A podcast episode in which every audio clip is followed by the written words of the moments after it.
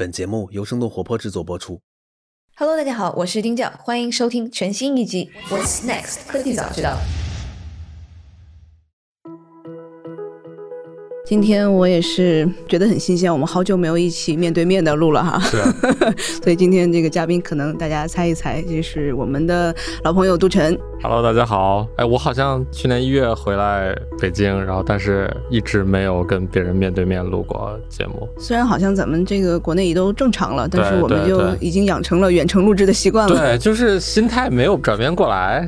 嗯，对，我们今天聊一个还蛮有意思的话题，就是这周发生的一个比较大的事件。亚马逊的 CEO 贝佐斯正式离任了。 Jeff Bezos will remain influential at Amazon after he steps down as CEO. Andy Jassy is going to become Amazon's CEO, replacing Jeff Bezos. After 27 years, Jeff Bezos officially handing the reins. 因为是亚马逊94年7月5号成立的，就刚好他又选了这一天用来卸任，还蛮有纪念意义的。27周年，这是对27年。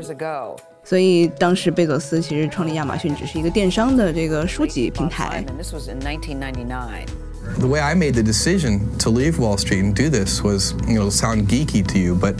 it was a regret minimization framework. 对，然后到现在是一个巨无霸了，基本上横跨数个行业。是的。对，然后我们就讲一讲接替他的新的 CEO 是谁，然后他的背景，然后以及亚马逊下一步的方向，然后以及贝佐斯他这个计划的退休生活是什么。那我们先说一下吧，这个接替他的是叫做 Andy Jassy， 对 ，Jassy 不是 Jersey， 是 Jassy J-A-S-S-Y， 对，他其实之前一直是带领 AWS。 是的，他从亚马逊上市就是97年那年他加入的亚马逊，然后基本上从千禧年的前大概1-2年左右，亚马逊内部开始有一些团队啊，然后他们会想要说，我们自己来搭建一些这种技术架构，就是 infrastructure 的方面的这些东西。当时主要是给他们自己用，然后后来差不多千禧年的时候，亚马逊内部他们觉得说，我们想要把这一套东西提供给其他的想要做电商但是做不了电商的传统的零售的这种企业，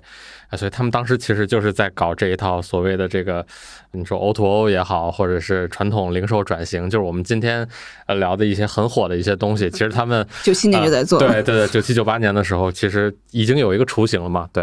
然后他们当时做了一个网站叫 merchants.com，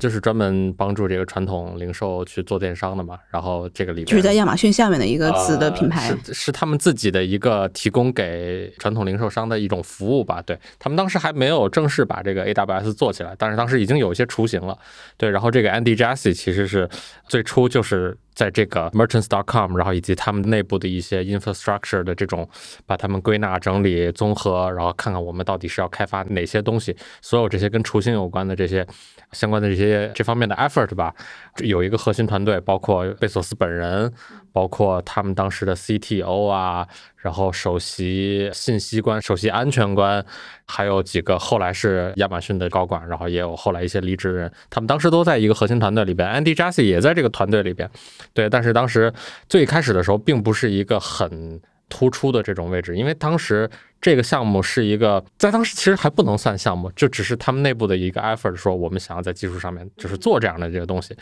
这个团队里面其他的人就挺有意思的，都是那种就是技术大咖那种感觉，就是 nerd 那种风格的人。但 Andy 自己本身的背景他不是技术背景，他有一点点技术背景，但是他更多的是偏向的，就是从我们后来看到的，他更多的是偏向管理啊，偏向这种产品经理、商业啊，产品你可以说产品经理吧，他更多的其实像一个非常优秀的这种，就是能够跟这个创始人，能够跟做技术的人打交道的这么样的一个非常优秀的职业经理人的这种感觉。然后2002还是2003年的时候 ，AWS 相当于是正式有了一个品牌嘛，这个叫 Amazon Web Services。Andy Jassy 其实是也就是因为最开始他并不是那个最牵头的那个人。但是贝索斯想找一个人来lead这个项目，但是这些搞技术的这些人他们都有点迟疑吧，然后他们一方面可能是说我觉得我做这些东西特别好，但是我不太确定我能不能够把它run成一个 business 的这种感觉。另外一方面是就这些搞技术他们确实不擅长管理嘛，对，然后 Andy Jassy 这块他就向前一步了，对，他往前走了一步。而且当时有一个挺有意思的吧，这个也是在那个亚马逊的这个过往经历的一些书里边有提到，就是贝索斯好像是03年他在自己的这个家里边开过所有高管的一个会，然后当时这个 Andy Jassy 上来说报告了一下在这个后来成为 AWS 的这个最早期的这个项目里边都有哪些东西，然后他当时说我觉得这一套东西有潜力把它变成一个 business， 而不只是我们亚马逊内部提供给各个团队，因为我们已经是一个很大的公司了，在当时已经是上市3年5年左右，已经是一个很大的公司了，而不是说这些技术只是给我们自己的这个团队去用，或者是随随便便这个散装打包给传统零售商去用。然后贝索斯对这个 idea 是非常感兴趣的，传闻啊说一开始留给 Andy Jassy 在这个会上的时间大概半个小时左右，让他来汇报一下这块的工作，然后但是后来这块一直延长了大概2个小时3个小时就把这个贝索斯给说嗨了。是对贝索斯自己也看到说这个东西很，因为贝索斯他是一个很相信互联网的人嘛，就是他虽然之前说什么他很喜欢这个理论物理啊，很喜欢跟宇宙有关的这些东西啊，他现在也在做这样的事情嘛，但是他为什么要创立亚马逊，就是因为他看到了互联网的前景。那么除了他们自己以亚马逊这家公司以这个 Amazon.com 去卖东西之外，就是还能不能够做一些更重要的事情，就是除了我们自己卖货之外，我们还能不能给其他那些也想来卖货的人，我们能不能给他卖水卖铁铲什么牛仔裤什么，对，我们能不能给他卖店面，就是卖商铺给他们。可以比较客观的说吧，就是有了 Andy Jassy 的存在， AWS 才最终成为一个在亚马逊内部非常重要的 business。 当然他在创立之后很多年才真正在这个数字上，在这个财务上去证明自己，说确实是一个非常有潜力的这个业务。但是不管怎么样，即使它不赚钱，即使它在创立之后相当长一段时间里边都会亏钱，但是它其实代表了一种未来的嘛，就是我们最近4-5年都在说的这个云计算。对，他们做的非常非常早。是的，对。然后现在也是市场份额最大的一家。是，现在应该是全球市场份额最大的。对，然后应该是在中国作为外资的云计算服务提供商里面，应该也是领先的吧。他们 AWS 在亚马逊整个的营收里面大概能占%多少呀？这块我没看，从2015年开始，它的这个盈利能力已经超过了他们的这个电商这块的业务，然后包括现在基本上你可以理解说亚马逊他们在做的很多新的这种项目需要钱，然后这个钱基本上可以说都是 AWS 在赚嘛，因为 AWS 的架构已经搭建好了，它就是卖这个东西就行。但是电商这块的话，那么包括你要运营，他们叫这个运营中心，这 distribution center 就是这个仓库之类的，成本其实是非常高的。对，很多人是觉得这个 Andy Jassy 他的性格是跟贝佐斯特别像的，所以也是为什么很多人猜测是他被这个选中作为亚马逊的下一任 CEO 的一个主要原因吧。我不知道你这块怎么想。这两个人的性格呢，我不是很了解，就是像他们这种大佬很少有比较自然的袒露心声的，就是表达出自己性格的这种机会嘛。但是这两个人的关系是很好的，就是在过去的20多年将近30年的这个时间里边，这两个人可以说是行业里边说叫形影不离的，就是很多美国的知情人士，然后包括媒体把这个 Andy Jassy形容成贝索斯的影子嘛 ，shadow。贝索斯去哪儿 ，Andy Jassy 去哪儿。老板要开会，你得跟着一起开会；老板讲什么东西，你得记笔记。这种感觉像什么？就是叫管培生嘛。但是管培生没有这个我们理解的那么高级啊。很多管培生最后从这个管培生的项目里毕业，你只是一个中层管理。但是在美国的公司，特别是像他们这种大的科技公司就很不一样，像 Intel、像亚马逊他们这样公司，其实是有一种隐藏的这种核心高管的这个培养制度。就比方说 Intel 它有一个叫 Technical Advisor，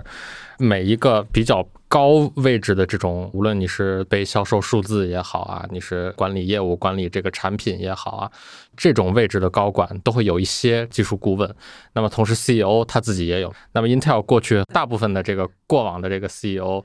都做过前任或者前任 CEO 的这个 TA， 就是 Technical Advisor。 然后在亚马逊呢，毕竟这是第一次换 CEO， 但是他们也有这么样的一个机制，然后这个机制的这个比较好的一个贯彻者就是 Andy Jassy， 就是现在这个接替贝索斯的这个新 CEO。 他最开始加入公司的时候其实是 Chief of Staff， 就办公室主任，后来他其实做 Chief of Staff 好像没做多久，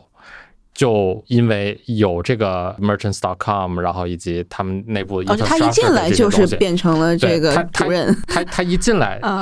他刚一进来的时候的身份是什么？但是反正因为当时也就亚马逊200-300个人这样子，人不是很多，对对对、嗯。但是反正他在这个去做后来成为 AWS 这块的东西之前，他是这个 Chief of Staff。然后因为要做 AWS， 然后他就暂离了 Chief of Staff 这个岗位。这个岗位后来有很多人都做过，但是 Andy Jassy 是第一个说，即使我短暂的离开了贝索斯的这个身边，但是因为我又去做了更重要的任务，这个任务同时对我的老板也非常的这个，对公司也非常的重要，所以他能够一直保持贝索斯对他的一个非常高度的一个信任。亚马逊其实它的架构中有一个叫做 S-Team 的，这个 S-Team 它其实像是 Andy Jassy， 然后以及这个出走了，然后现在又回来的，像这个 Jeff Blackburn， 还有这个 Adam Selipsky， 对，这几个人全都原来是在 S-Team 里面，就像他的一个内阁的感觉。是是是，对对对。然后就最近其实是他们从17个人变到了28个人，就这个内阁好像越变越大了。我不知道是不是因为这个换帅，然后这个团队他可能内阁变得更大了，然后贝佐斯会觉得更加放心。但也有一些传闻是说，那这个会不会就是变成了亚马逊的一个叫做什么 Day 2？ 因为他一直是有一个就第一天和第二天的这样的一个传言嘛，就说我们一直要生活在第一天，第二天就是我们变得很比较僵化，然后对对更平庸，对对，就感觉你28个人的这样的一个内阁，那你一个决策流程得花多久啊？是不是其实有点像阿里的那个各种委员会啊，然后包括那个合伙人制度那种感觉，其实就是把决策权就是变成一个团队决策的这种机制嘛。然后说难听点，其实是把决策权稀释了嘛。一方面他在公开场合表达了对新 CEO 的这个高度的这个信任，另外一方面他要确保有一个 backup， 有一个 check and balance 的这种机制存在吧。你只有这样的这种机制，你才能够确保方方面面都有照顾到，而不是让一个 CEO 去管理到所有的这种东西。因为其实说实在的，创始人对接替创始人的这个新的 CEO 再怎么信任，他是没有办法完全100%去相信一个人，对对，他没有办法像相信自己一样相信这个接替自己的人。我觉得在很多的大公司的这个换届的时候都有类似的感觉，你只能找到一个在所有的选择里边最好的一个人，但是你永远找不到第二个自己。其实我们要看一看，就不管是苹果、谷歌还是微软，然后其实现在这几个都是在继任的这个 CEO， 当然是微软已经2任了嘛。其实这几个 CEO 现在我们看来，他成绩还是做的都还是不错的，都是在创始人把这个公司打下江山的基础上，都把公司带到了下一个比较好的阶段。这些创始人都是各自公司里边，就是代表了这个公司在未来新的环境、新的趋势下该怎么发展方向。就这些人是代表这些新的方向的，像劈柴之前做 Chrome、Tim Cook， 那这就是一个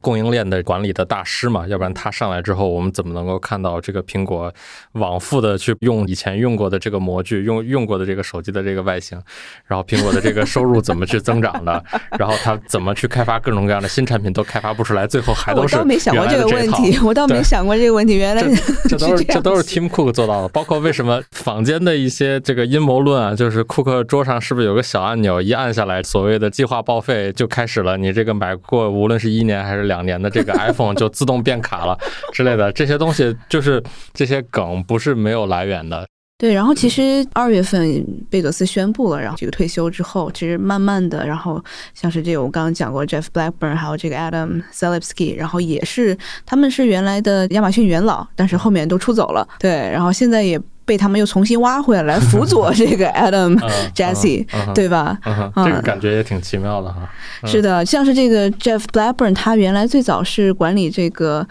亚马逊音乐，然后这个 Prime Video 就他们的整个这个视频这一块，然后包括当时也主导了好多收购，像是 Whole Foods 的中文叫什么？这个全食超市，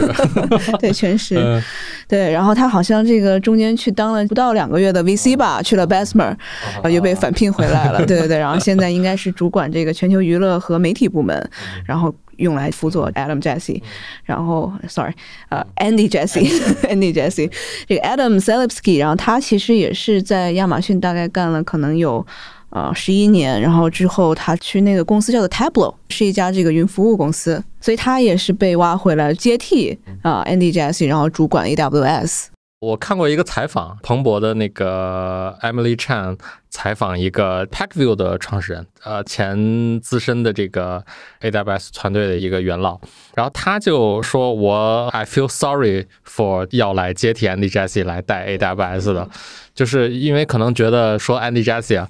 前老板留下的这个 legacy 太伟大了，可能比较难去再创新高或者再创佳绩的这种感觉。对，但是不管怎么样，现在 AWS 是有一个现实的这种领先地位的。我觉得接下来要来接替 Andy Jassy 来亲自做 AWS 这块的这个人，应该就是怎样的去守护自己新的阵地，以及确保不在新的可能跟云计算有关的这个领域去落后掉他的这个对手。你像 AWS， 它其实是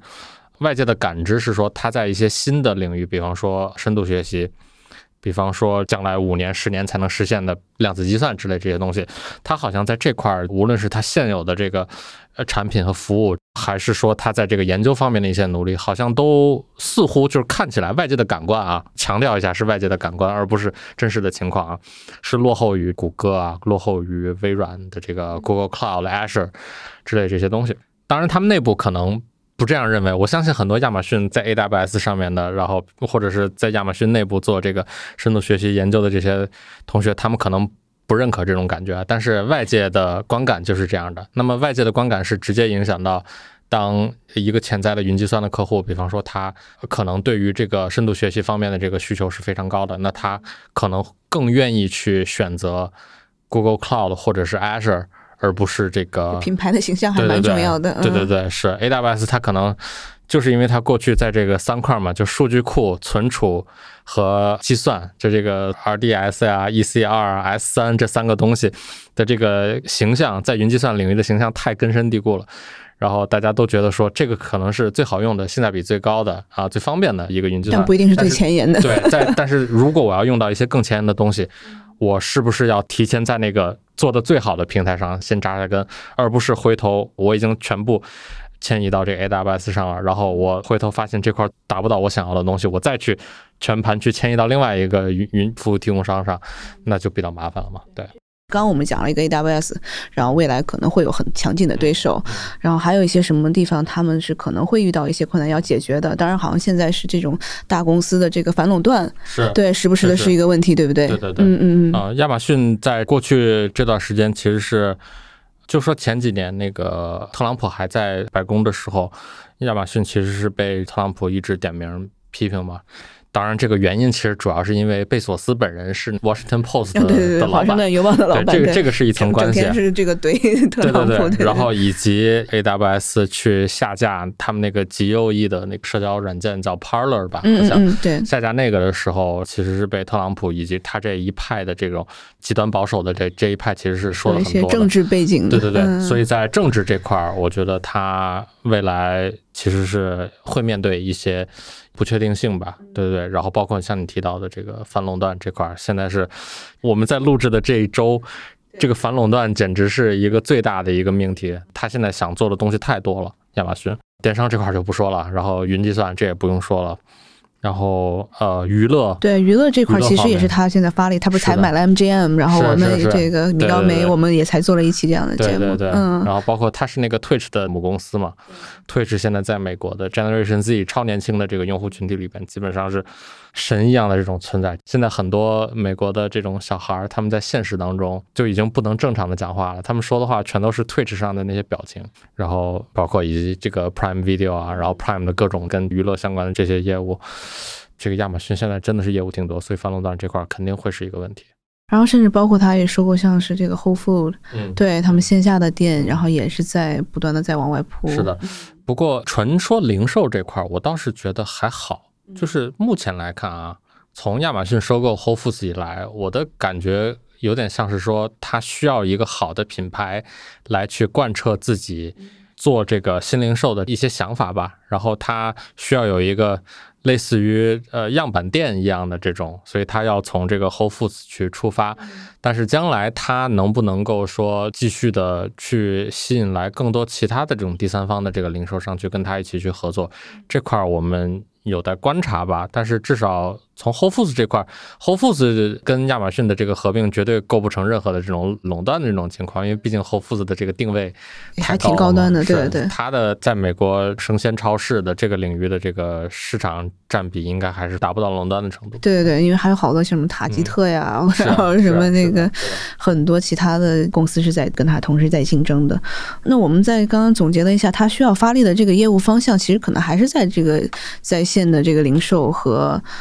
流媒体部门是吧、可能还是这两个为主、当然还有 AWS 了。是是是，我觉得它的那些比较新鲜的这种零售体验的这种东西这块，就无人的那个零售的店， 对我觉得是一个他们值得去考虑去推得更猛的一些是值得考虑的，比方说无人送货，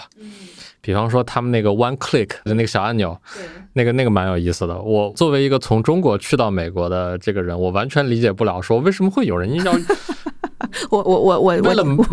购这么省事儿，对，就是这个东西未免也太省事儿了吧？就是完全无法理解，说为什么他们会能想到这个东西。我一方面觉得这个东西真的很新鲜，另外一方面从我自己，我是不会用这个东西的。我觉得我似乎好像没有必要去为了采购某一个单类的一个东西，比方说洗衣粉，比方说那个洗衣球，或者是采购什么纸啊，或者什么之类的东西，就为了这一类的东西，我去买一个按钮贴在家里。但是那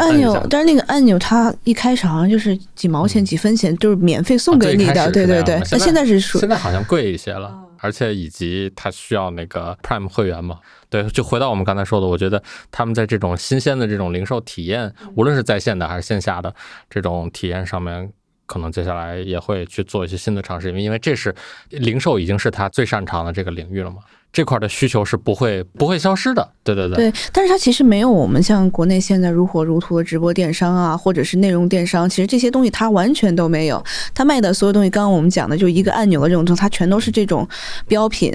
然后是你不用思考的，然后你会反复购买的这种东西。对对对。但是如果我们想要去买一些可能甚至是一些新奇的数码产品，或者是一些这个女士买的一些服装啊、化妆品，我们都不会选择它。那是肯定的，对对对。这么说来，亚马逊其实倒是也可以在这个我感觉直播电商上面发力一下啊！你看，它又有直播，它又有电商，它不做个直播电商，怎么就没把这两个揉到一起呢？它为什么不这样做呢？对，我去年其实也做过一期专门是讲为什么美国的直播电商这就是起不来。对，因为我当时也是找了非常深的，在这个它的应用上面才找到了有一个在直播的，基本上可能有几个人在看，就完全没有人在看，而且它也不是那种啊大家买就很激动的那种，就完全是不是这个风格。现在好像不一样了吧？像最近这一年，好像有了 Shein， 然后有了我看前两天那个 Anderson 他们又投了一个中国的那个跟 Shein 差不多的公司叫 Cider， 然后他们好像就是把直播电商作为他们其中一个比较重要的一块业务吧。但它是基于自己的平台是吗？对，它初步肯定是像 Shein 那样去直接找一些这个 influencer， 在这些 influencer 自己的平台，无论是 TikTok。还是什么其他的 Twitch 之类的这些东西 Instagram 上面也好，可能是初步是会利用到这些平台自己的嘛，因为 TikTok 现在好像就最近一两个月吧，好像听说他们要把这个已经在抖音上面非常完善的直播电商的这个东西要移植到这个 TikTok 上面嘛，然后包括 Instagram 的这个电商就是从内容转到电商，它也做了很久，但是它只是一个简单的跳转。我在上面还真买过东西，体验对于一个美国公司开发的移动产品来说是不错的。对，我体验不一样。我记得这个 Instagram 它后面其实对接是 Shopify 它的这样的一些后台，对吧？对对，它应该是可以接入 Shopify， 然后以及其他的一些对，就是 Shopify 就直接是对接这个库存啊，这个对对。库存啊，或者是发货这整个管理是基本这些 influencer 他们这个网红根本不用干任何事情，对。然后有的货都不用自己。对，所以其实说到这儿，其实 Shopify 其实是亚马逊的一个非常重要的一个竞争对手嘛。这个在美国过去我们把亚马逊这家公司排除掉啊，美国的这个在线零售的这个 landscape 大概是怎么样的？基本上都是大家有各自的独立站，就是每个品牌有自己的独立站，有自己的门店，也有自己的在线这个销售的这种渠道。你想要买一个比较优秀的这个品牌，你可能会直接去它的这个网站上去买。那么这些品牌的背后很多都是 Shopify， 很多都是像这种专门提供第三方的。它不像我们有天猫这样的一个平台，然后所有品牌都在天猫上面。对对对对，所以其实这么看的话，亚马逊其实是在美国的这个在线零售这个领域一个比较独特的一个存在嘛。对，但我其实从去年开始，我也跟那个亚马逊它专门偏向创业的这样的一个平台的这样的一个负责人，然后也聊过，他们最早其实是找一些新的品牌，然后投他们，其实需要也是想要品牌来入驻亚马逊。然后现在你可能如果买东西的话，也会看到它会品牌有个页面，然后你单独进去之后，然后有他们下面的一些产品。但是我觉得做的可能还是比我们这个天猫做的烂太多了，它不管是服务产品的这个纵深啊什么这些东西都还很差。以及谁能确保这些今天入驻的品牌明天后天不会被亚马逊自己坑死呢？之前亚马逊在国内吸纳这些国内的这种出海的这个代工商的时候，就是给了他们很多的这个，就比方说你这个工厂做这个塑料盆是全世界做的最好的，你是性价比最高的，然后这一类塑料盆在亚马逊上的这个链接基本上就是属于你的。但是其实没过几年啊，亚马逊自己找到了这个能做到更廉价的这个代工商，他们自己做了 Amazon Basics 或者什么之类的，然后这个链接你就会发现，就是流量开始被这个亚马逊自己的品牌或者是其他盗图啊或者盗链接的这个所谓的不法商家去抢走了，然后最终有一天你会发现你自己这个产品的这个链接最后属于另外一个产品。反正大概就是说这一类产品谁卖的最好，这个链接基本上就是谁的。所以你去亚马逊上搜一个东西，你会在下面图片在这儿，标题在这儿，价格在这儿，但是下面你会看到 also sold by 谁谁谁之类的。对对对对，是的，嗯，对。然后慢慢的别的一些商家还有谁在卖，对对。然后慢慢的你就会发现，搜索同样的一个东西进入的是相同的链接，但是这个主商品的这个卖家已经不是最开始的那个卖家了。是有这样的问题，因为有的时候的一些产品真的它长得都一样，但你不知道到最后过是哪里生产的，对对对，然后这个牌子你也看也其实都是杂牌。 对， 对，我觉得亚马逊其实有的时候是故意的，然后把这个就是对，因为他不想突出品牌是他想要突出亚马逊自己。对，是的是的，因为也有一些这个在亚马逊做电商的朋友嘛，就是他们如果有一些客服的问题，他们其实是亚马逊不想要直接让你们联系的，他宁愿你退货。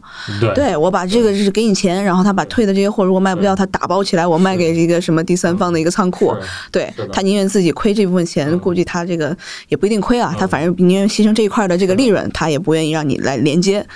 对，那我们最后再聊一下这个贝佐斯，他退休，他今年是64年是吧？64年生日好像是吧？对啊，所以也还不到60岁还很年轻，是啊，还很年轻，对，大有可为。对，所以他这个退休了之后，我看他说主要是想去做他的这个航天的这个叫蓝色起源，是吧 ？Blue Origin， 对，他自己列过自己的这种 project 嘛，蓝色起源这个私营航天公司跟这个 SpaceX 是直接竞争的，对，这是一个。然后包括华盛顿邮报，他是这个老板嘛，我发现美国的这些老板都有个自己的媒体，哎，对对对，是，就这些我发现电商类的这个公司的老板都喜欢自己搞个媒体。还有哪个是蔡崇信啊？南华早报，对，然后这个华盛顿邮报是一个，然后包括他还有2个基金，我记得，对，就自己的 Day One Fund，还有一个贝索斯基金会。他肯定会把更多精力放到这些自己原来的这种 side project 上面，但是同时他还是亚马逊的执行董事长，然后他仍然会起到一个最终极的对于这个 Andy Jassy 的一个 checks and balance， 起到这么样一个作用。那一般也是这样的吧？一般是可能这个创始人停留在董事会这个主席的位置上面，对对对，然后过了几年，我觉得放心了，对，然后我再全部卸任。谷歌就是这样，然后我记得微软也是有一个类似的这种机制吧？对。所以他听起来好像还蛮忙的，他好像说这个什么很快这个 Blue Origin 这个蓝色起源就会有一次这个试飞，是吗？应该是吧。我记得好像前几天他说要跟他哥还是他弟好像要一起上天。当时那段时间亚马逊有一些负面文，就说亚马逊对他们自己的这个 fulfillment center 的员工待遇很差嘛，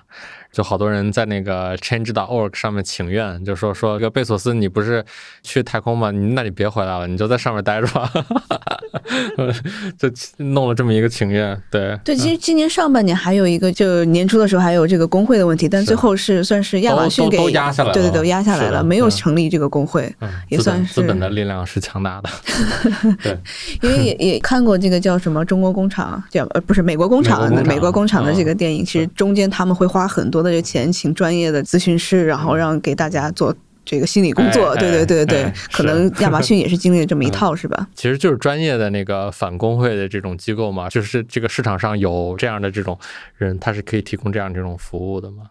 对，所以其实亚马逊一直可能在贝索斯的带领下，还是一个很激进，然后比较强势的这样的一个管理的感觉。从外面来看的话，所以。可能感觉这个 Andy Jassy 也会延续这样的一个风格。嗯，这么多年他跟着这个贝索斯出来进去的，我觉得基本上这两个人应该是看着对方就像照镜子，看着自己一样。对，看着对方就像照镜子一样这种感觉。所以我猜测接下来 Andy Jassy 的这种管理风格、带领公司的这种风格，应该是跟贝索斯比较像的。好的，那我觉得我们今天也聊得差不多了，那非常开心今天能面对面的来聊这一期节目。对，以后要多录这聊得很开心，就是我们俩聊着聊就有点跑题了不过也聊得很开心。好的，那我们今天就到这里了，谢谢杜晨。好，谢谢丹，拜拜大家。拜拜。这期 What's Next 科技早知道就到这里了，听完之后，如果你有任何的想法，欢迎在评论区里面给我们留言，我们每一条都会认真的看。如果你喜欢我们的节目，请记得给我们5星或者好评，分享给更多的朋友，也会对我们非常有帮助。你也可以单独写邮件给我，邮箱地址是ting@sheng.fm， 我都会一一回复。那同时公众号和微博也可以搜索生动活泼，声是声音的声，节目相关的更多信息会在公众号里出现，微博和公众号都会有不定期的福利给到大家。如果你想要跟我们更加紧密的讨论和分享，或者想要认识和你一样有求知欲的新朋友，可以加入我们的微信群。进入听众群的方法是在公众号文章中扫码添加，或者是公众号后台回复科技早知道即可获取邀请码。期待你的加入，我们下期见。